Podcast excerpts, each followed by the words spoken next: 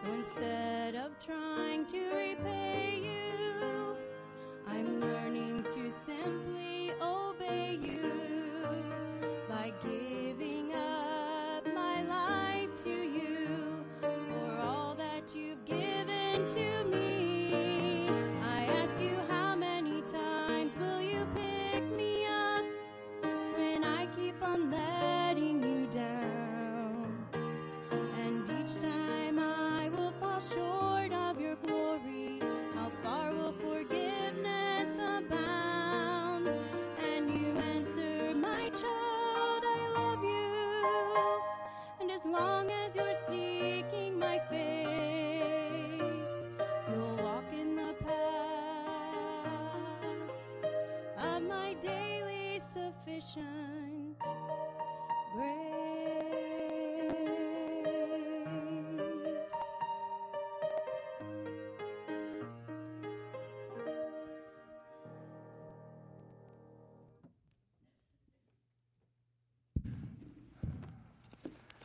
Let's take our Bibles today. Turn over to the book of Acts, Acts chapter 5, verse 42.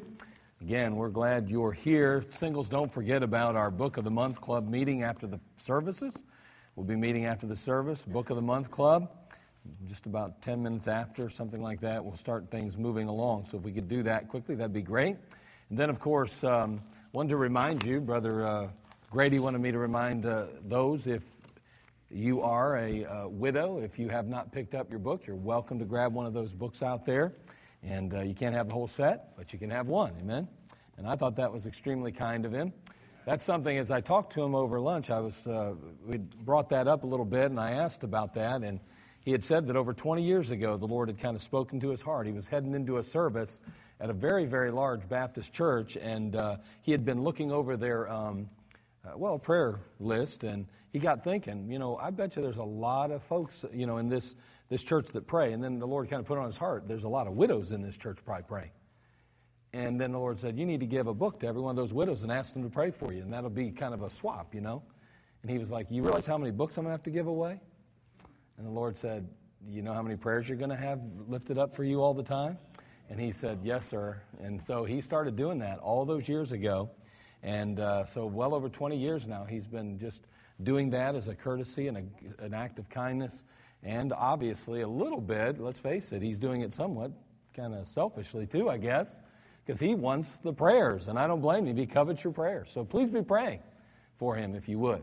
And uh, he was appreciative of the kindness of the ministry and the church here. He said that you guys, he just was very impressed with the church and I certainly am always encouraged when I hear things like that from visiting pastors, preachers, and uh, speakers. So, anyway, uh, you know, obviously God's doing something in your life, and it's, uh, it's evident in, uh, in His eyes at least. So, thankful, thankfully, that's the case. We appreciate that. Well, let's go ahead and take a look at Acts chapter 5. We're still into our Back to God series, and we're going to try to finish up Back to God, uh, Back to Soul Winning today. And we started talking about that a little bit. Let's go ahead and look at Acts chapter 5, verse 42. We'll utilize that kind of as our kickoff point today, and then we'll uh, kind of pick up where we left off and try to touch on some of these other points and, and uh, other issues here concerning getting back. Well, I don't, I'm just nervous as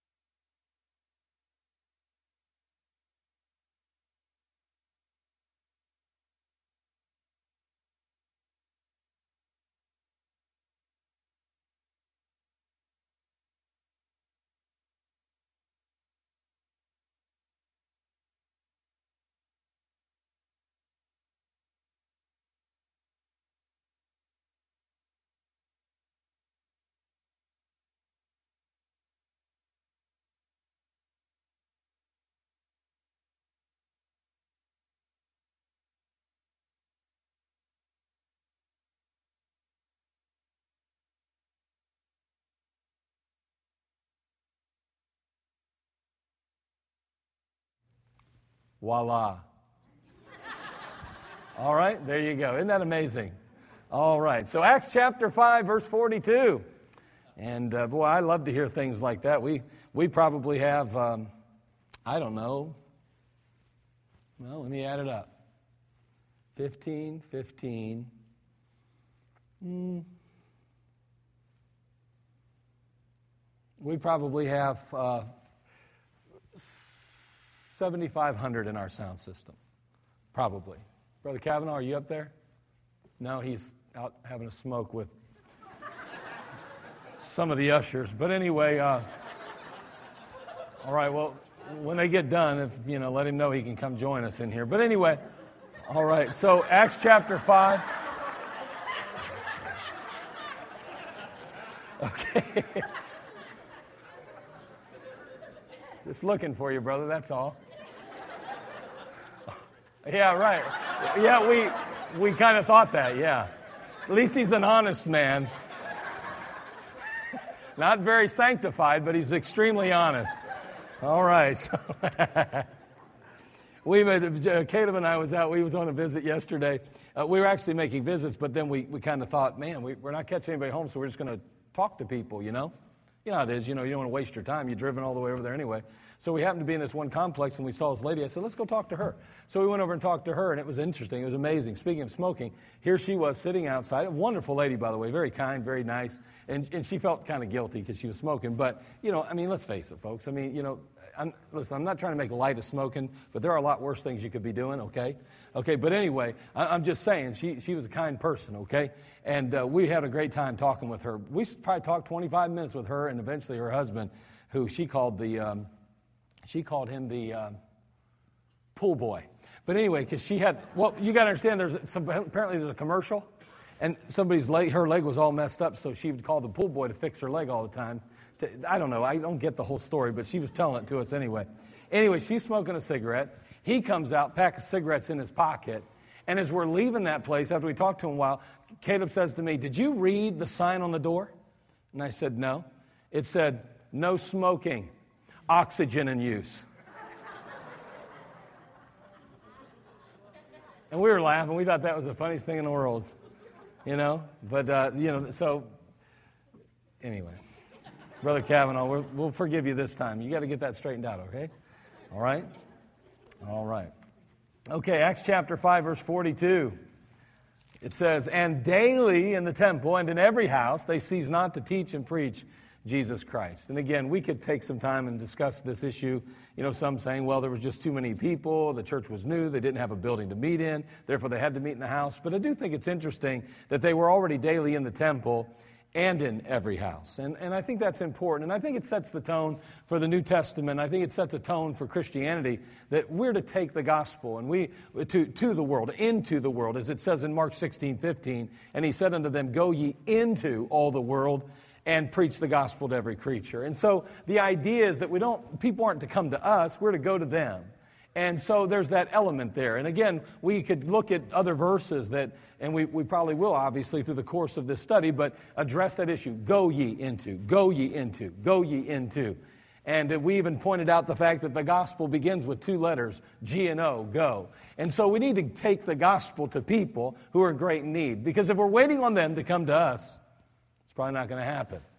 Right now, we understand and know that God can do anything. And we're, we're very, very aware of the fact that He could put it on someone's heart to say, What must I do to be saved?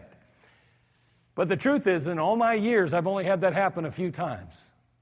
And I'm not talking about those exact words, but I'm saying somebody that literally said, Man, God must have sent you here because I was wondering how to be saved. I have had that happen twice, I believe, in 20, probably 30 years of door knocking, 35 years of door knocking.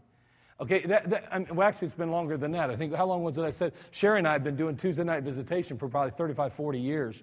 Uh, we've been, we, well, she was, before I met her, she was out on Tuesday. I was out on Tuesday before we got together as well. And so the fact is, is that for years, and so all those years, probably two, three times at the most. Now, that's important to realize. And that's why it's important that we get back to soul winning because it seems we've departed from that.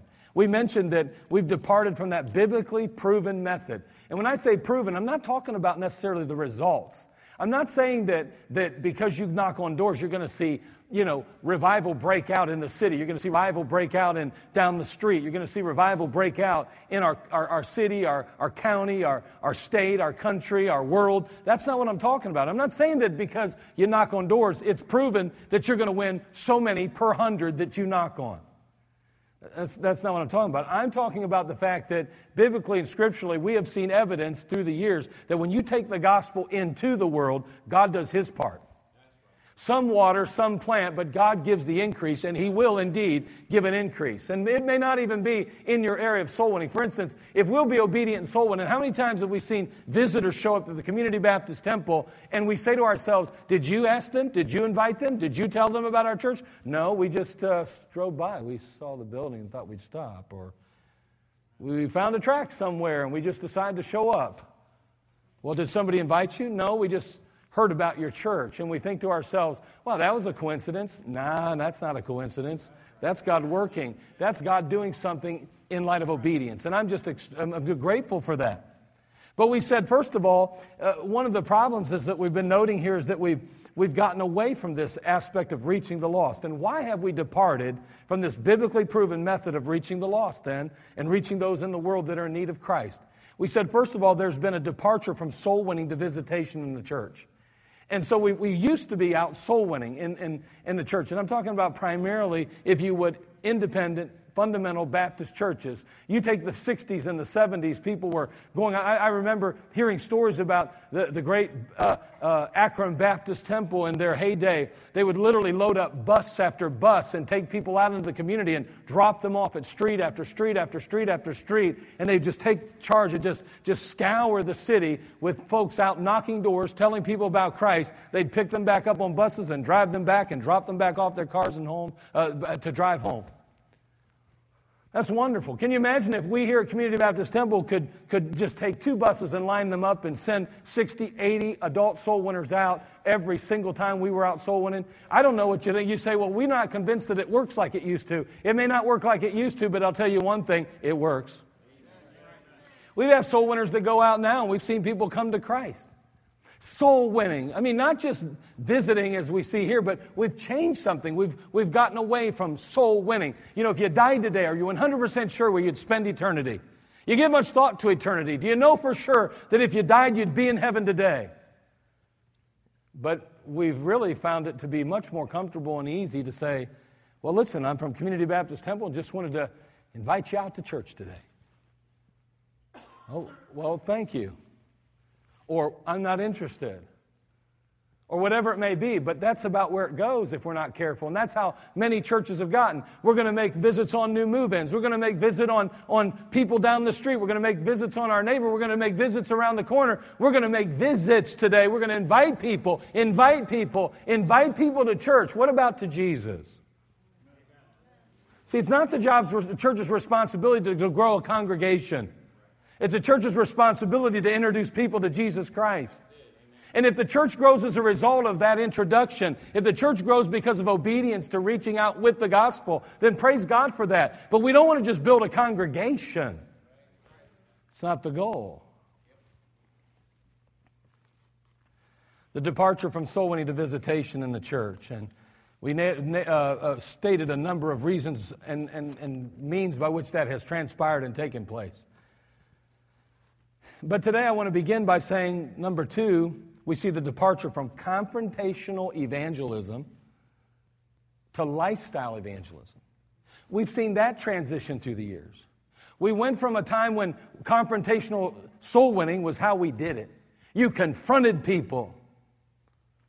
But then all of a sudden, something kind of found its way even into the Baptist church this mentality of a lifestyle evangelism versus confrontational evangelism.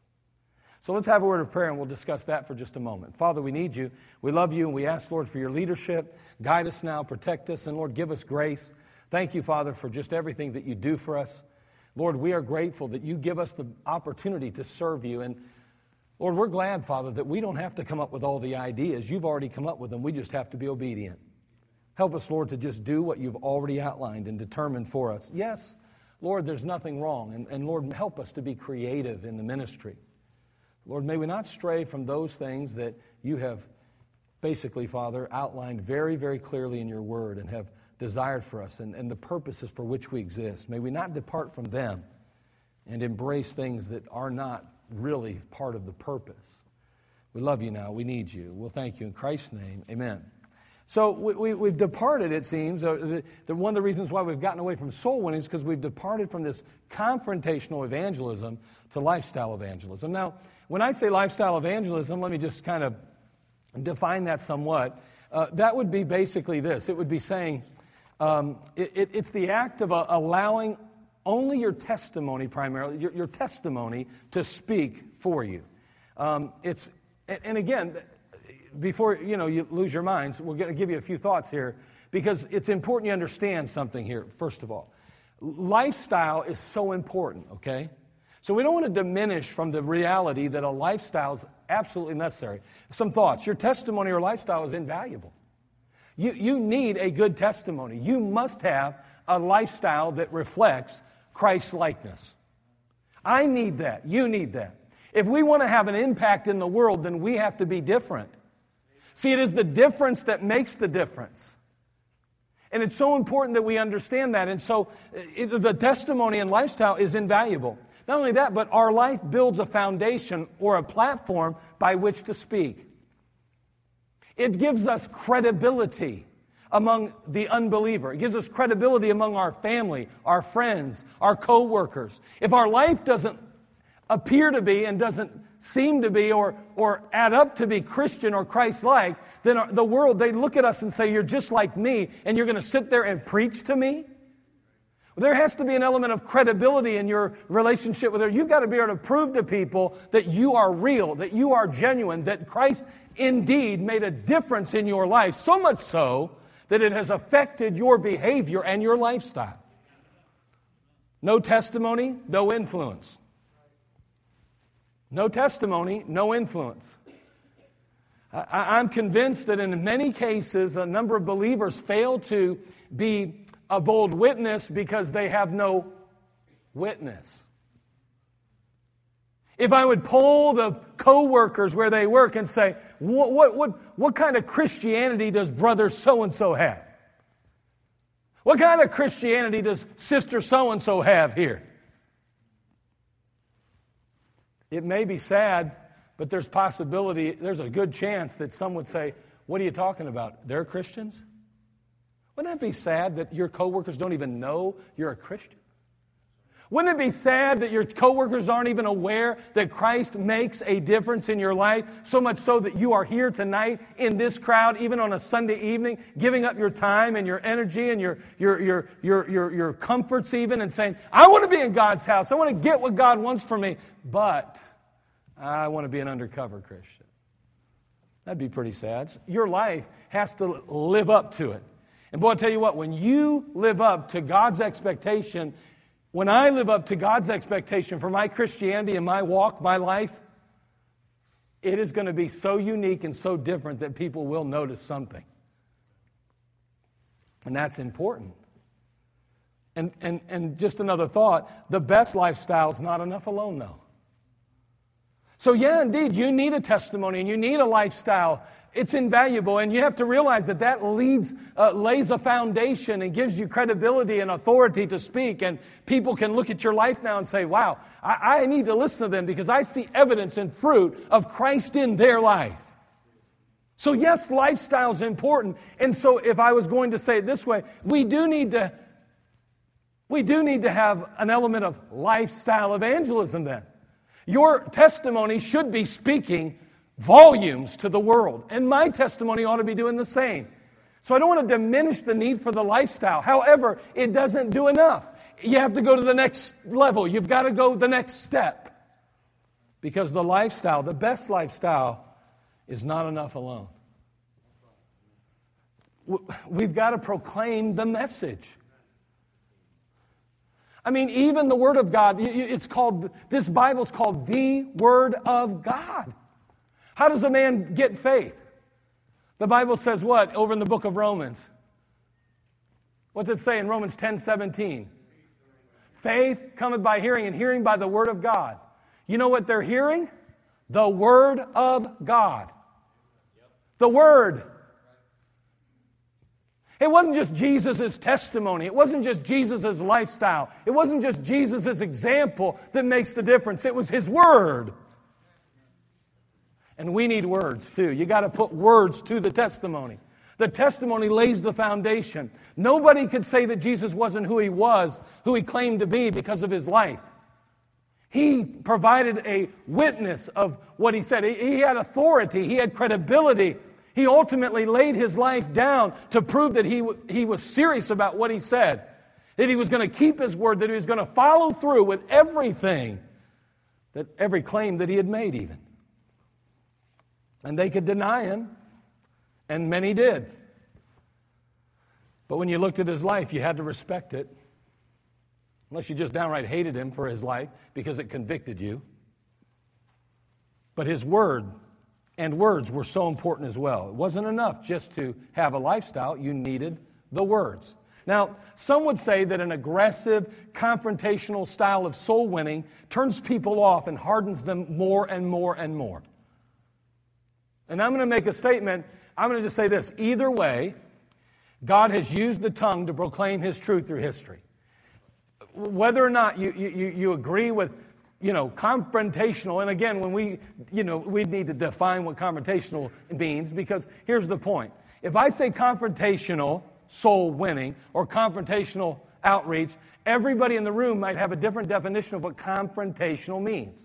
You had a bad experience with somebody growing up. Your mother or father was extremely off the charts. They were so aggressive with their religion that they, they, they shoved it down people's throats. They had people that wouldn't come to their house. They had family members that just downright despised them. They wouldn't even have nothing to do with them. They, they said they're not even kind. They, they, they, they threaten us. They say negative things. They say bad things about us. If I don't believe like they believe, then of course they, would, they wouldn't care if I died. Well, let me tell you something. If you grew up with that kind of influence, then when I say confrontational, you're thinking that. You're thinking that there's somebody that's totally unreasonable, somebody that doesn't care about what anyone else thinks. It's got to be your way or the highway. And you know what? I'd understand you feeling that way based on your experience. But that's not what we're talking about. On the other hand, somebody may think that confrontational is simply going, Hey, uh, have you ever thought about where you're going to spend eternity? Well, that's pretty forward. People don't like to talk about faith and religion. That's a personal matter. That's pretty confrontational. I mean, it could go from this end to this end, you know? But let's look at a couple examples in the Bible. Look at, you would, in Acts chapter 7, verse 51. By the way, this isn't even a pastor, it's a deacon. It's a man that before he was put in a position of authority, he was just a church member. Look at what him, look at, look at him. He's addressing this, this, this, this Jewish council even. In Acts chapter 7, we have a fellow by the name of Stephen. Verse 51. Ye stiff necked and uncircumcised in heart and ears, ye do always resist the Holy Ghost as your fathers did, so do ye. Acts 7 51. Now, listen, I'm not saying you need to run out and say, hey, by the way, uh, Uncle so and so, you are stiff necked and uncircumcised in heart and ears. I don't think that's going to work. But I'm just saying, I want you to understand that in the Bible, there are some real examples of how we're to approach the gospel. By the way, the day that you think the gospel can, will not be offensive, you are dead wrong. That gospel offends because that gospel, first and foremost, before it can ever be received, has to be understood that there's a need for it. And until you recognize you're a sinner first, you cannot be saved. Therefore, it is offensive to many because when you start telling somebody they're a sinner, automatically they're offended. And that's exactly what's going on here. He's already addressed the sin. He's already told them their need. He's already expressed to them what their forefathers had done, and now that they themselves, watch how it goes. Ye stiff necked and uncircumcised in heart and ears, ye do always resist the Holy Ghost, as your fathers did, so do ye. Which of the prophets have ye have not your fathers persecuted, and they have slain them which shewed before the coming of the just one, of whom ye have been now the betrayers and murderers? He's talking, again, we have this fellow talking to the Jews here, and he's telling this, this council, and he's saying, Look at you guys, you guys put Jesus on, the, look at what you did. You betrayed, and you're murderers. You're betrayers and murderers. Now, that's a hard pill to swallow. Who have received the law by the dispensation of angels and have not kept it? God gave it to you, literally delivered it, hand delivered it to you, and you just won't keep the word of God.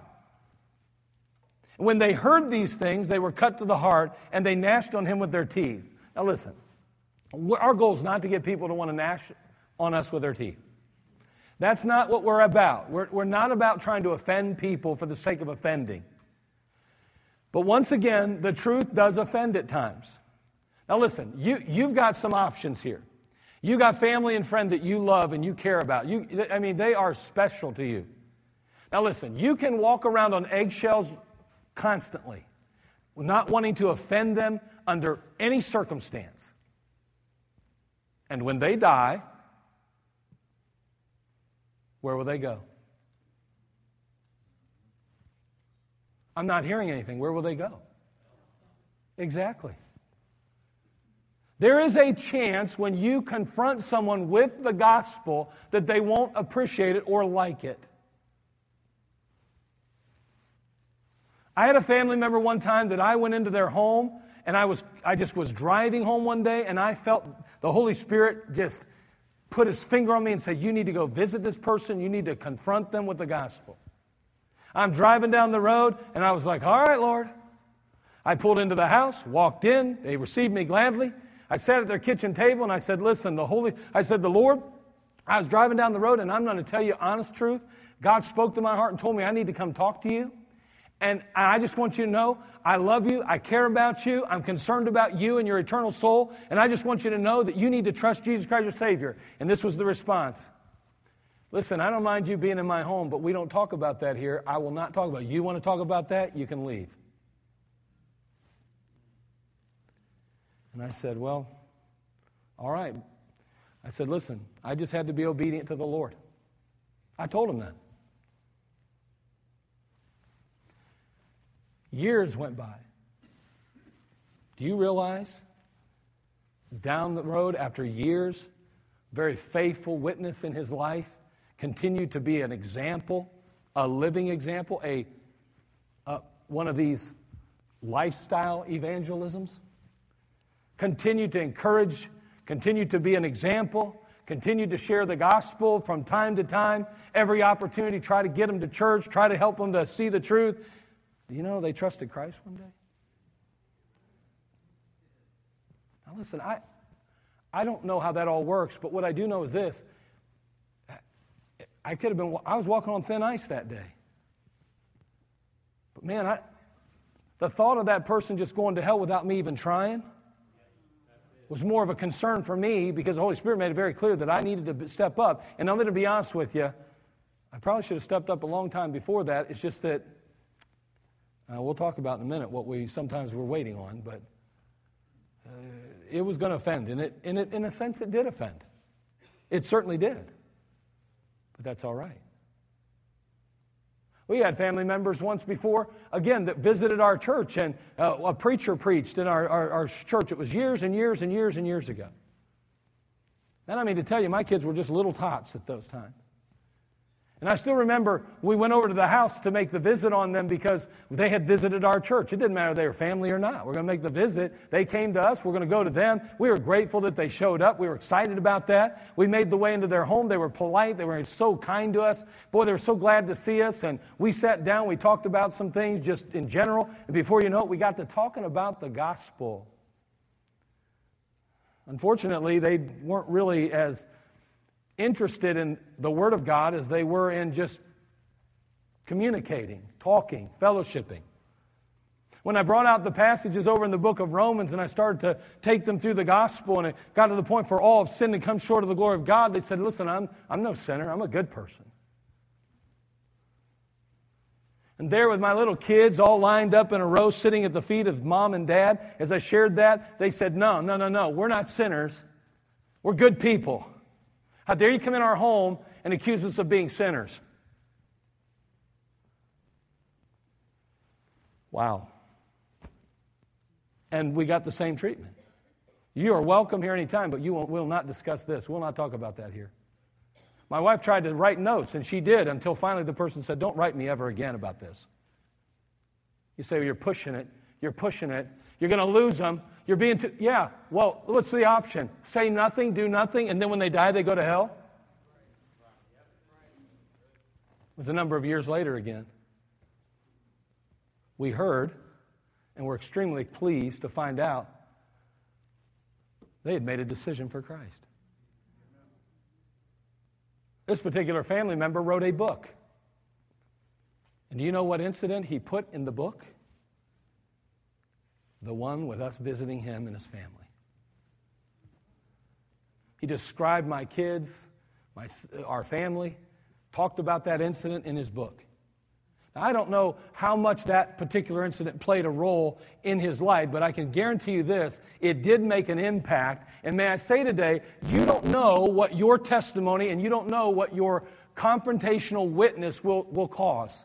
You've got to speak the gospel. You can't just simply live it. People don't get it by osmosis, they have to hear it with their ears.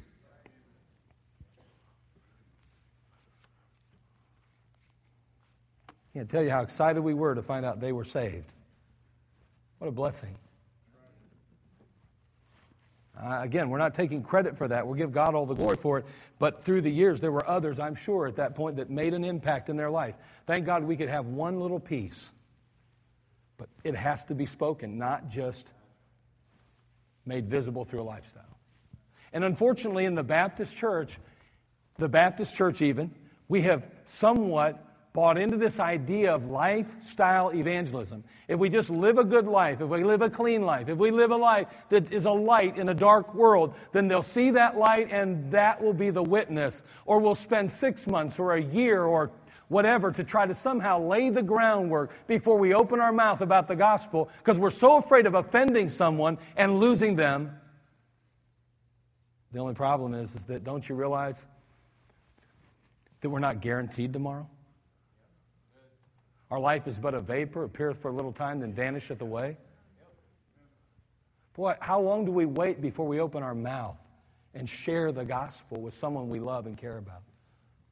You know, we talk a lot about going door to door and witnessing, but let's be honest. If we would just be very careful to identify those family members and friends and coworkers that we are in contact with on a somewhat regular basis or at least semi annual basis or something, and we would focus our attention on them alone, can you imagine? We already have established some sense of relationship. We've already got some kind of rapport. Why in the world do we still fail to share? Well, probably because we're just downright afraid of hearing rejection.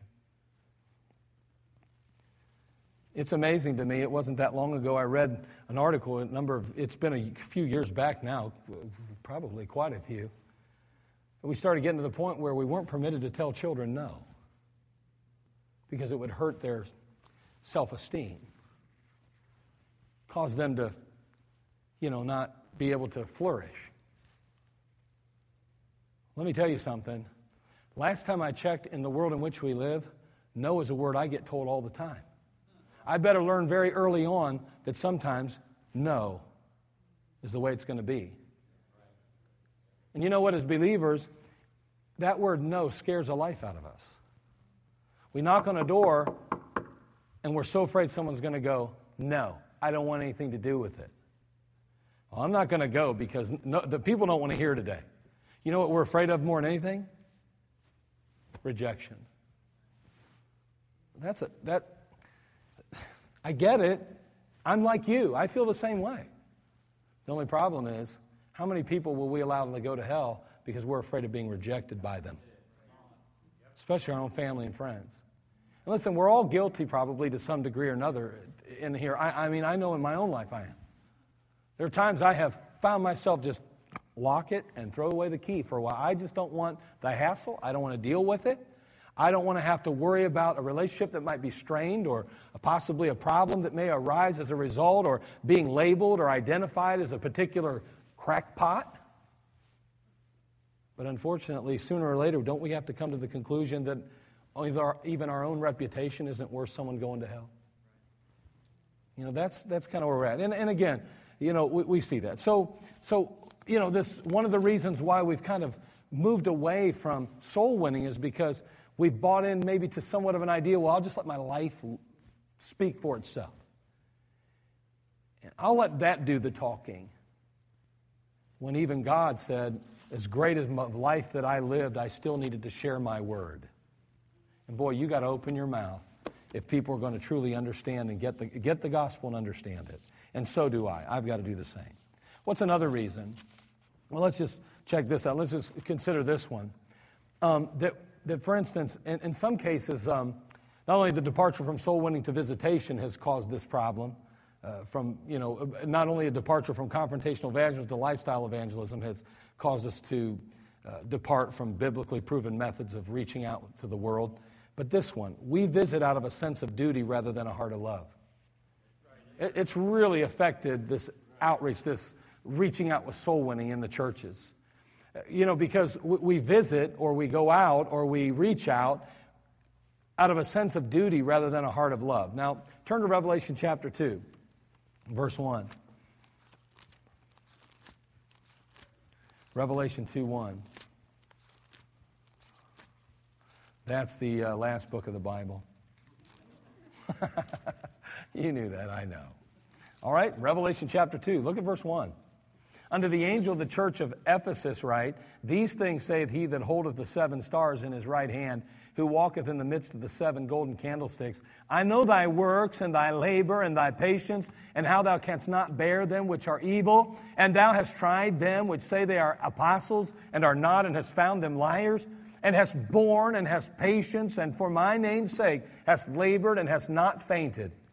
I don't know about you, but this is, this is pretty good. I mean, this is a church that's really got it going, you know? I mean, it's happening here.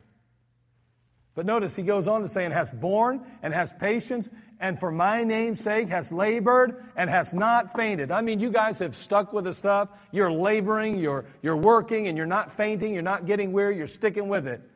Nevertheless, I have somewhat against thee, because thou hast left thy first love. Now, remember therefore from whence thou art fallen, and repent and do the first works.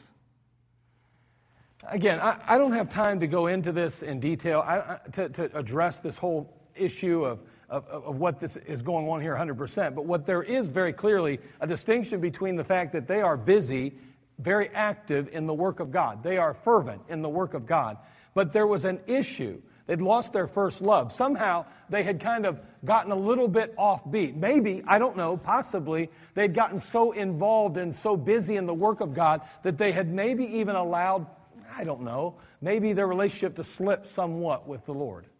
I don't know. I, I, am not 100% sure in that. It appears that way, but I'm sure there's much more to that that maybe one day we'll talk a little bit more about. But it's important to realize again that you can have a lot of work and do a lot of work without love. That, that's what I do know. 1 Corinthians 13, though, look at this. 1 Corinthians 13, 1 through 3.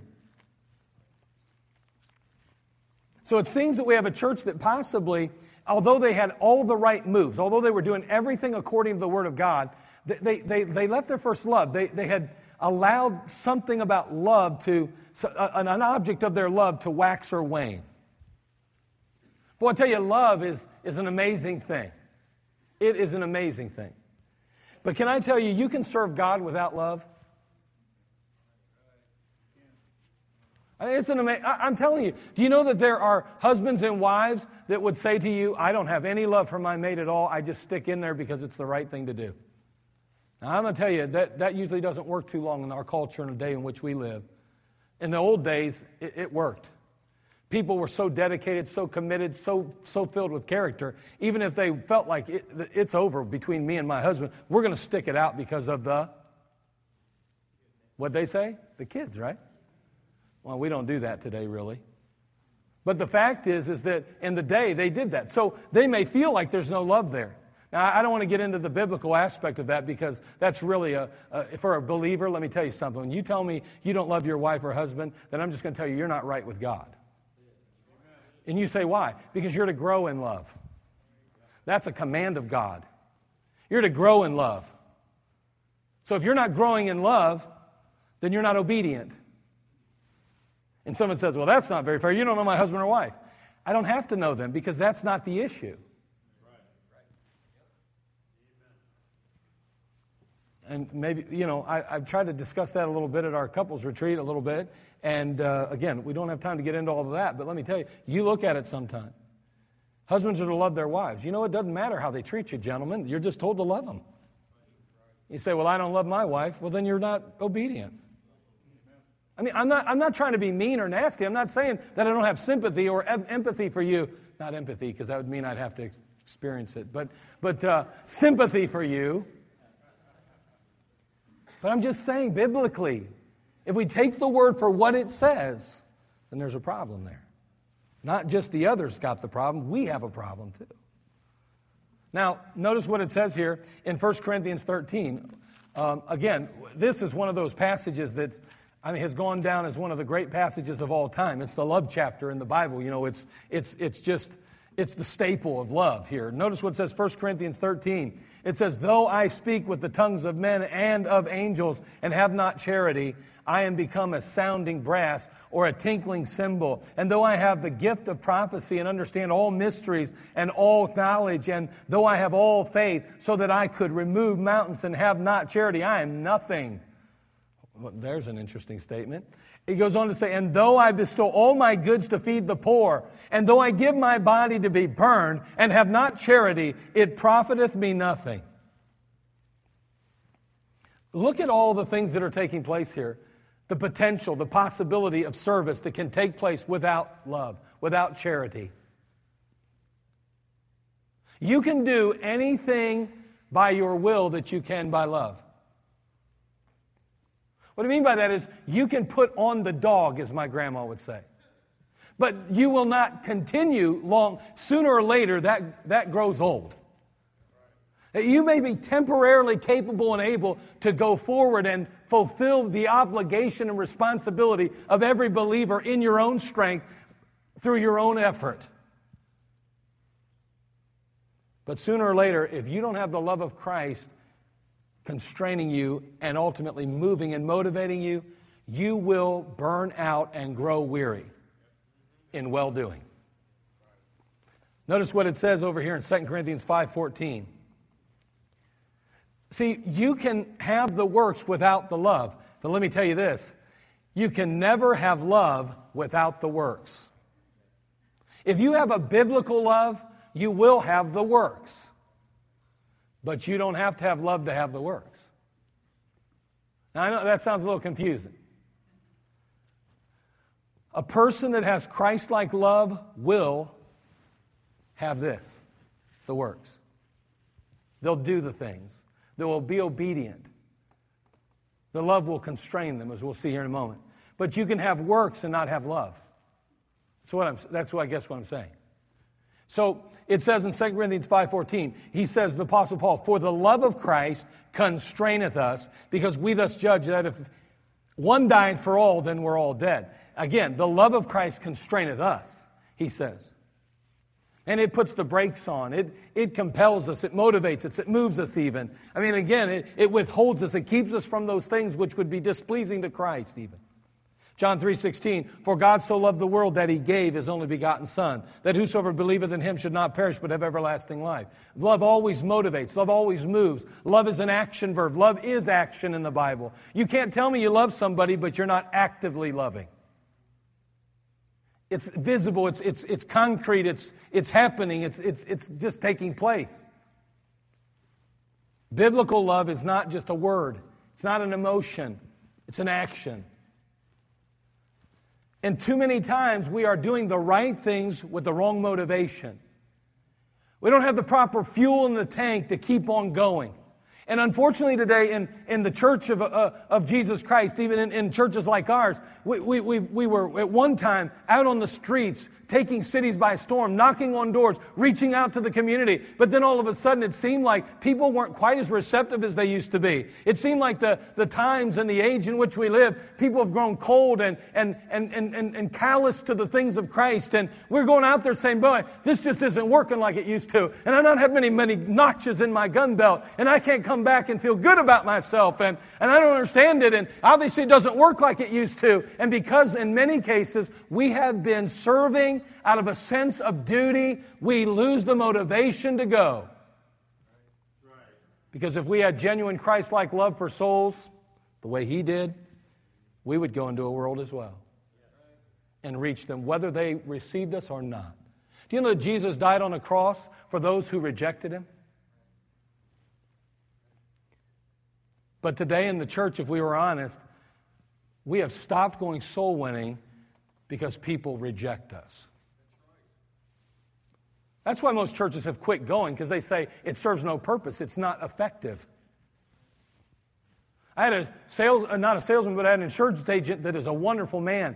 He goes to a new evangelical church, and I'm going to tell you something. I believe his salvation is secure as the man on the moon. I mean, he's got it nailed down. I'll tell you what, he is one of the kindest, most sincere, I think, just wonderful people. I tell you what, I respect him immensely. It was funny, we were sitting across the, he was sitting across the desk one day from me, we were talking about insurance matters, and then he started asking me about the church and about some things we were doing, and we are talking about reaching out and, and, and, and soul winning, and he said, you guys still do that? I said, yeah, we still do that. I said, don't you? He said, no, we found that it doesn't really work today. He said, do you guys think it works? I said, well, I'll guarantee you one thing. It's what God says we're to do. And it does work. We still see fruit from it. He goes, Man, I'm glad to hear that, but we stopped doing that a number of years ago because it just didn't seem like we were getting any fruit from it. And I said, Well, I'll be honest with you. If we didn't get one person that ever got saved outdoor knocking, we'd still knock doors because God says to go to every house. God tells us to go into the world and preach the gospel to every creature. I said, When's the last time everybody in the city stopped by your church? He said, They don't. I said, Of course they don't. And they don't, they don't come to ours like that either. We got to go to them. Now, listen to me. I, again, wonderful man. And I believe a, a godly man in so many ways. Don't misunderstand me. But again, this philosophy has permeated the church. We've lost sight of why we do what we do and the purpose for what we do. Man, we ought to be motivated and moved by the love of Christ. Let this mind be in you, which was also in Christ Jesus.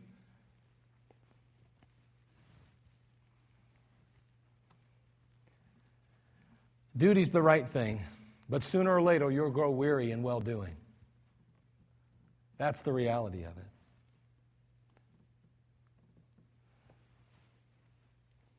I'm not a fan of burnout. I don't, I'm really not one of those guys that thinks if you work 16 hours a day, you burn out. I don't believe that stuff. What I believe is, is when you are working 16 hours a day, you're not working with a purpose and you're not fulfilling God's balance in your life, you will burn out. When you're focusing and functioning solely on your own self and your own strength, and you're not depending on Christ to get you through and to get it done, and you're not being obedient to Him in that regard, then you're doing it in your flesh. And let me tell you something, you will burn out. Preachers don't burn out because they work too hard. Preachers burn out because they're working in their flesh. Now, there are times in all of our lives we can have a kind of a, a, a low point. You know, either the loss of a loved one, a family member, a friend. Maybe our health gives way, and before we know it, we fall into a sense of depression. I'm not talking about that. Don't misunderstand me with that. Well, those are issues that are legit, they're real. And so we can go ahead and pass it off and say, well, if they were spiritual, then they wouldn't be depressed at all. If they were spiritual, they wouldn't be down in the dumps. If they were spiritual, they wouldn't have some. No, that, that's, that's not it. You got to be careful how you start judging people. I've never been there, and I don't think anybody that's right with God would ever get there. One day you'll probably be there then. I'm just saying there are times that we can go through valleys and difficult times. I'm not talking about that. I'm talking about to where we, we get to the place. That, preacher, Every Monday, I want to quit the ministry. Are you kidding me? I've ne- I don't want to quit the ministry. Every Monday, I want to quit. Why would I want to quit the ministry? It's the greatest life in the world. I mean, honestly, are you kidding me? And guess what you're in? You're in the ministry. You, you know who says stuff like that? People who don't understand why they're doing what they're doing.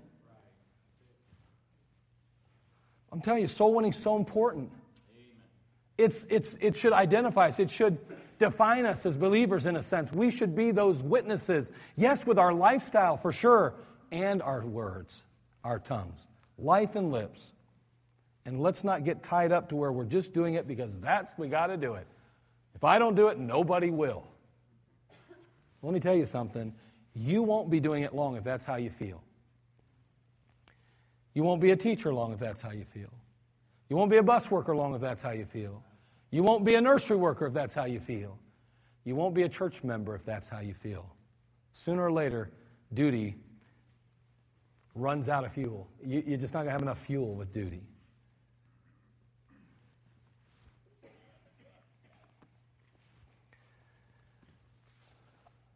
Oh, give me, Lord, a love for souls. Excuse me. Oh, give me, Lord, thy love for souls.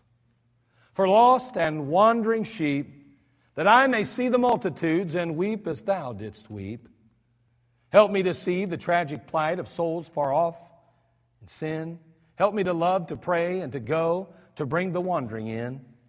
From off the altar of thy heart, take thou some flowing coals. Then touch my life and give me, Lord, a heart that's hot for souls. O fire of love, O flame divine, make thy abode in me. Burn in my heart, burn evermore till I burn out for thee. Boy, may we just live our life on fire for God till the day He puts us out. And then we see Him face to face. You and I have only so much energy we have only so much ability, and we have to be careful that we don't overload on the wrong things. If you are a dad today and you have children in your home, let me, you have to make time for your kids. You have to prioritize things in your life. But the problem is you cannot neglect things that God says are a priority either. And God never asked you to choose between a family and the ministry. He never asked you to ch- choose between a wife and the children. He never tells you to choose between, you know, being serving in the, the work of God or serving as a husband. He don't ask you to do that. You never have to choose those things. Because you're called to every one of them. And you have to just find the balance. Everyone can be a witness wherever they are.